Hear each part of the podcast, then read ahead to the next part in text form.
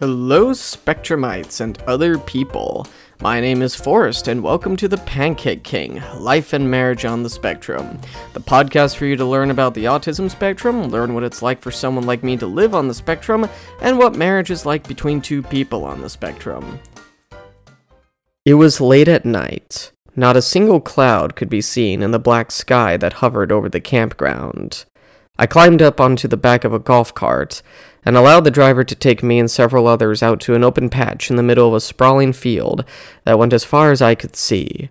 Once there, I sat on the ground and stared up at the sky, and what was there was a breathtaking display of stars. It was even easy to see some shooting stars if you didn't allow yourself to blink for a minute. Sights like these often make my mind drift. It makes it wander off. It's like I'm getting carried away into another world for a minute that no one else can see, and I eternalize like crazy. When you're away volunteering at a camp for foster children, and you don't have your phone with you for most of that time, it's easier to get lost in your mind, and one of the things I thought about was something I feel a lot of autistic people think about too. Despite everyone we may have in our lives who love us, and despite how close some of those people are, we Spectrumites can still feel lonely. Everyone has their own private world that most others can't see, and a lot of people are okay with it staying private. Many even enjoy it.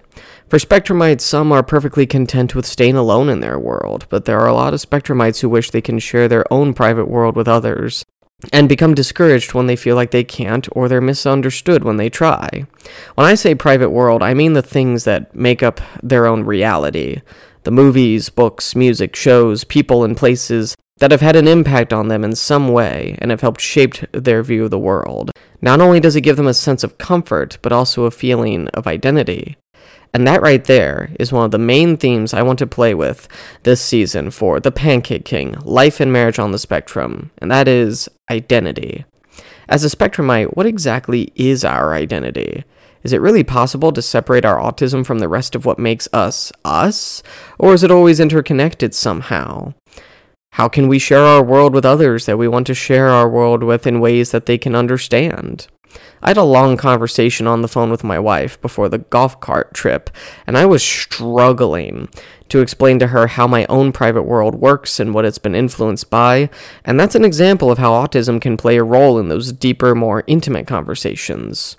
We Spectrumites really struggle to unpack what's going on in our heads. I want to use this season not just to share how to use our private worlds in relation to the rest of our lives, but also use it as an experiment to see how far I can get to unpack my own emotions and how much deeper I can tell my own story, dating further back, as well as talk about the media that has shaped my own world. I'm ready to share that much. If you've listened this far, thank you and welcome to a new season of The Pancake King Life and Marriage on the Spectrum. If you're a new listener, I hope this season will be a comfort to you should you choose to listen to this on the way to work in the morning or at night right before bed. I've always found certain podcasts to be very comforting and uplifting, and a great way to start my own mornings. If you've been listening to this show since the beginning, thank you for being with me this far, and I hope you'll enjoy this season as much as the previous ones, even if it will be a little bit different than what I've done before.